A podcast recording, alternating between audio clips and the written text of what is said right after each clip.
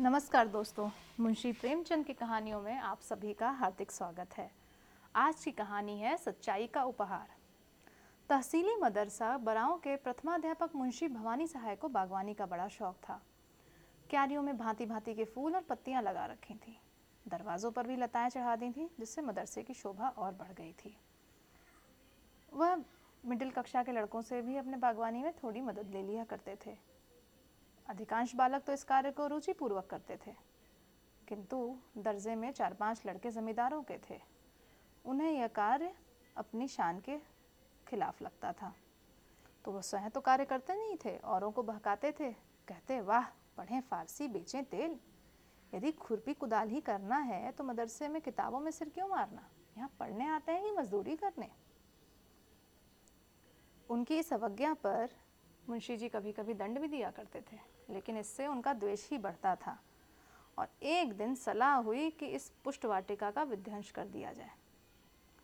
और सामान्यतः मदरसा दस बजे लगता था, किंतु यह बालक उस दिन आठ बजे ही आ पहुँचे और सारी बगिया तहस नहस कर दी। क्यारियों को रौन डाला, पानी की नालियाँ तोड़ डाली, क्यारियों की मेड़े खोद डाली। अंदर से भय तो था, लेकिन छोटी सी बगिया थी, कुल दस मिनट लगा उसको तहस नहस करने में। और वह लड़के शीघ्रता से निकल ही रहे थे कि दरवाजे पे उन्होंने अपने एक सहपाठी को आते देखा। एक दुबला पतला दरिद्र और चतुर लड़का था। उसका नाम बाज बहादुर था। बड़ा गंभीर, शांत लड़का था। उधम पार्टी के लड़के उससे जलते थे। उसे देखते ही उनका रक्त सूख गया। विश्वास हो गया कि इसने ज़रूर देख लिया और अब यह मुंशी जी से कहे बिना ना रहेगा। इशारों इशारों में सलाह हुई कि चलो से मिला लेते हैं। जगत सिंह उनका मुखिया था। आगे बढ़कर उसे गले लगाते हुए बोला, अरे, इतने सवेरे कैसे आ गए? देखो, आज तो तुम लोगों के गले की फांसी हमने छुड़ा दी। लेकिन यार, कहीं मुंशी से जड़ मत देना, वरना लेने के देने पड़ जाएँगे। तब तक जयराम आगे बढ़ा और बोला, अरे, क्या कह देंगे, अपने ही तो हैं। चलो यार, तुम्हें बाज़ार की सैर कराते हैं, मुँह मीठा करते हैं। बाज बहादुर ने कहा, नहीं, मैंने आज अपना पाठ याद नहीं किया है तो मैं यहीं बैठकर पढ़ूँगा। जगत सिंह अच्छा मुंशी से कहोगे तो ना? बाज बहादुर, मैं स्वयं तो कुछ ना कहूँगा, लेकिन उन्होंने मुझसे पूछा तो? जगत सिंह, कह देना, मुझे नहीं मालूम। बाज बहादुर, यह झूठ मुझसे ना बोला जाएगा। जयराम, अगर तुमने चुगली खाई और हमें मार पड़ी तो तुम्हें पीटे बिना ना छोड़ेंगे। बास बहादुर, हमने कह दिया ना चुगली ना खाएँगे, लेकिन अगर मुझसे पूछा गया तो हम झूठ भी ना बोलेंगे। जयराम तो हम तुम्हारी हड्डियाँ भी तोड़ देंगे। बास बहादुर, इसका तुम्हें अधिकार है। दस बजे मदरसा खुला, मुंशी जी आए और बगिया की ऐसी दुर्दशा देखकर क्रोध से आग बबूला हो उठे। समझ गए शरारत लड़कों की है। कक्षा में आए, पूछा, यह बाग किसने उजाड़ा है? कमरे में सन्नाटा छा गया। अपराधियों के चेहरे पर हवाइयाँ उड़ने लगीं। मिडिल कक्षा में कुल 25 विद्यार्थी थे और सबको यह खबर थी कि यह कार्य किसका है। पर साहस किसी में ना था कि उठकर साफ़ साफ़ सच्चाई बयां कर दे। मुंशी जी का क्रोध और प्रचंड हुआ। चिल्लाकर बोले, मुझे विश्वास है कि यह कार्य तुम्ही में से किसी की शरारत है। जिसे मालूम हो, स्पष्ट कह दे। नहीं तो एक सिरे से सबको पीटूँगा। फिर कोई ना कहेगा कि हमने अपराध मारे गए। एक लड़का भी ना बोला, वही सन्नाटा। देवी प्रसाद, तुम जानते हो? जी नहीं, मुझे कुछ नहीं मालूम। शिवदत्त, जी नहीं, मुझे भी कुछ नहीं मालूम। बाज बहादुर, तुम तो कभी झूठ नहीं बोलते, तुम्हें मालूम है? बाज बहादुर खड़ा हुआ। एक अलग चमक थी मुखमंडल पर। नेत्रों में साहस छलक रहा था। बोला, जी हाँ। मुंशी जी ने कहा, शाबाश। अपराधियों ने बाज बहादुर को रक्तवर्ण आँखों से देखा और मानो कहा अच्छा। भवानी साहब बड़े धैर्यवान मनुष्य थे। यथाशक्ति लड़कों को यातना नहीं देते थे। किंतु ऐसी दुष्टता का दंड देने में वह लेश मात्र भी ध्यान दिखाते। छड़ी मंगाई गई। पाँचों अपराधियों को दस दस छड़ियाँ लगाई। सारे दिन बेंच पर खड़ा रखा और चाल चलन के रजिस्टर में उनके नाम के सामने काले चिन्ह बना दिए यंत्रणा में सहानुभूति पैदा करने की शक्ति होती है। इस समय दर्जे के अधिकांश लड़के अपराधियों के मित्र हो रहे थे और षड्यंत्र रचा जा रहा था कि बाज बहादुर की खबर किस प्रकार ली जाए। छुट्टी होने के बाद बाज बहादुर घर की तरफ़ चला। रास्ते में एक अमरूद का बाग था।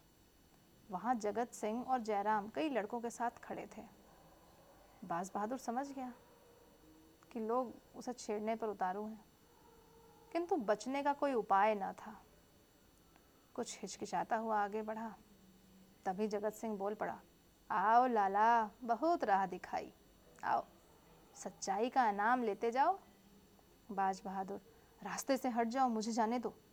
जयराम, जरा सच्चाई का मज़ा तो चकचे जाइए बाज बहादुर, मैंने तुमसे कह दिया कि जब मेरा नाम लेकर पूछेंगे तो मैं कह दूँगा। जयराम, हमने भी तो कह दिया था कि तुम्हें इस काम का इनाम दिए बिना ना छोड़ेंगे। यह कहते ही वह बाज बहादुर की तरफ़ घूसा तान कर बढ़ा। जगत सिंह ने उसके दोनों हाथ पकड़ने चाहे। जयराम का छोटा भाई शिवराम अमरूद की टहनी लेकर झपटा। बाज बहादुर दुर्बल लड़का था, लेकिन बड़ा ही फुर्तीला था। उसने जल्दी से शिवराम के हाथ से अमरूद की टहनी झपट ली और उसी से लड़ने लगा। पर अमरूद की टहनी में कितना दम था। थोड़ी देर में छिन्न भिन्न हो गई, पर वह निहत्था होने पर भी ठोकरों और घूसों से जवाब देता रहा। अंत में अधिक संख्या ने विजय पाई। बाज बहादुर की पसली में जयराम का एक घूसा ऐसा पड़ा कि वह बेदम होकर गिर पड़ा। आँखें पथरा गईं और मुच्छा सी आ गई। शत्रु नया दाशा देखी तो बेतहाशा भागे। कोई दस मिनट के पश्चात बाज बहादुर को होश आया। घाव ओछा पड़ा था। खड़े होने की शक्ति ना थी।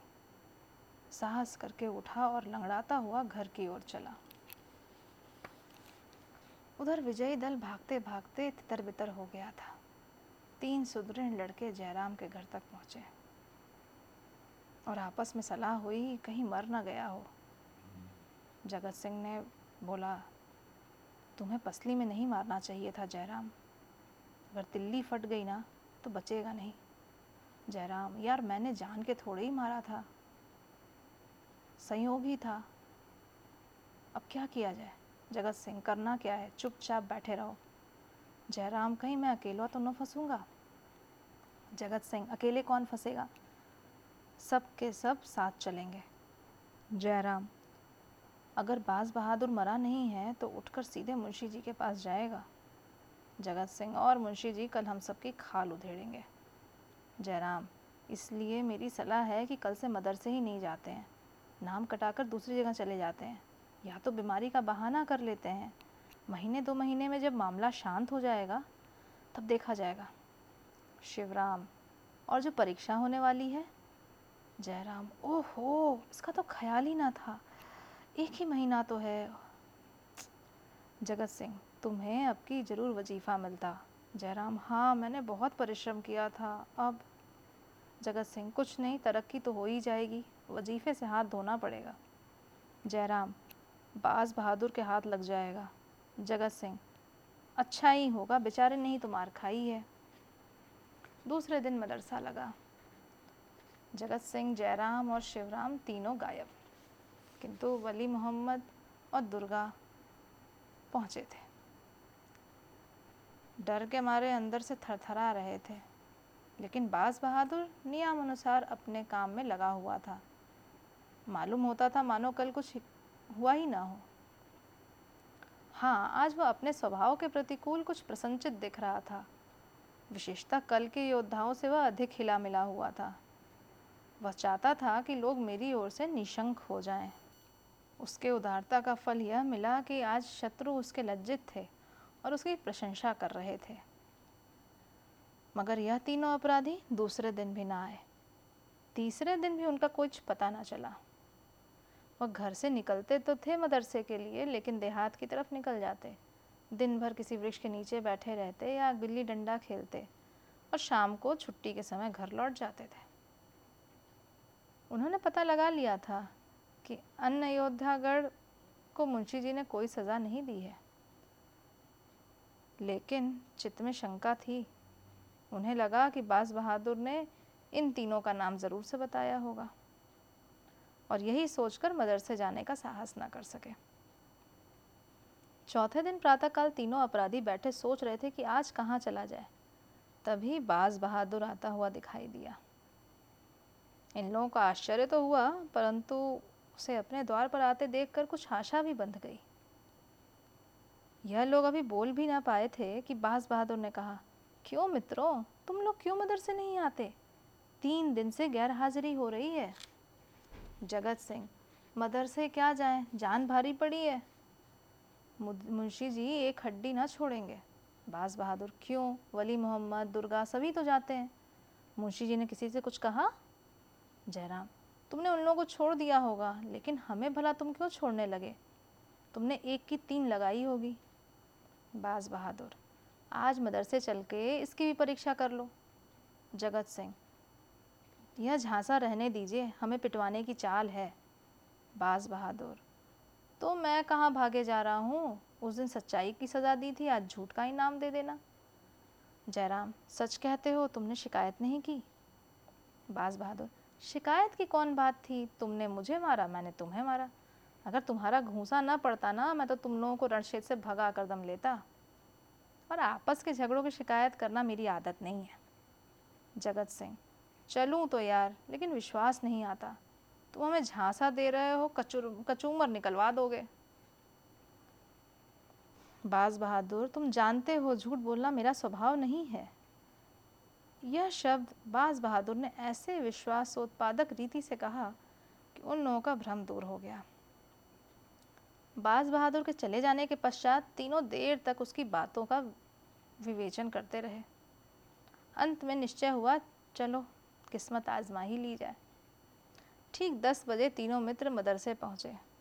किंतु चिंत, चित्त में आशंकित थे। चेहरे का रंग उड़ा हुआ था। मुंशी जी कमरे में आए। उन्होंने तीव्र दृष्टि से इन तीनों को देखा और कहा, तुम लोग तीन दिन से गैर हाजिर हो। देखो, दर्जे में जो इम्तहानी सवाल हुए हैं, उन्हें नकल कर लो। और फिर मढ़ाने में मग्न हो गए। जब पानी पीने का अवकाश हुआ तो सारे सहयोगी जमा हो गए और बातें करने लगे। जयराम, हम तो जान पर खेलकर मदरसे आए थे, मगर बाज बहादुर है बात का धनी। वली मोहम्मद, मुझे तो ऐसा मालूम होता है वह आदमी नहीं देवता है। अगर यह आँखों देखी बात ना होती तो मुझे कभी इस पर विश्वास ही ना होता। जगत सिंह, भली मान, भला मान भल मानसी इसे ही कहते हैं। हमसे बड़ी भूल हुई, उसके साथ ऐसा अन्याय किया। दुर्गा, चलो, क्षमा मांग लेते हैं। जयराम हाँ हाँ चलो, अभी आज ही मांग लिया जाएगा। जब शाम में मदरसा बंद हुआ तो सारे लड़के मिलकर बाज बहादुर के पास आए और सभी ने उनसे अपने अपराध की क्षमा मांगी। बाज बहादुर की आँखों में आँसू आ गए। बोला, मैं पहले भी तुम लोगों को अपना भाई समझता था और अब भी वही समझता हूँ। भाइयों के झगड़े में क्षमा कैसी? सब के सब उससे गले मिल गए। वह धीरे धीरे अपने मदरसे का मुखिया, नेता और सिरमौर बन गया। पहले उसे सच्चाई का दंड मिला और अब की सच्चाई का उपहार मिला। क्यों दोस्तों? कैसी लगी? आखिर इस कहानी को भी हमने अपने जीवन में कहीं ना कहीं किसी मुकाम पे तो ऐसा हमने सभी ने महसूस किया होगा। हम सभी के साथ ऐसा कुछ ना कुछ हुआ होगा कि कभी हमने कुछ सच बोला, उसका अनुभव अच्छा नहीं रहा और कभी कभी किसी सच्चाई का इनाम ऐसा मिला होगा। आखिर होती तो है सत्यमेव जयते, सच्चाई की जीत। चलिए नमस्कार, मिलते हैं अगले एपिसोड में।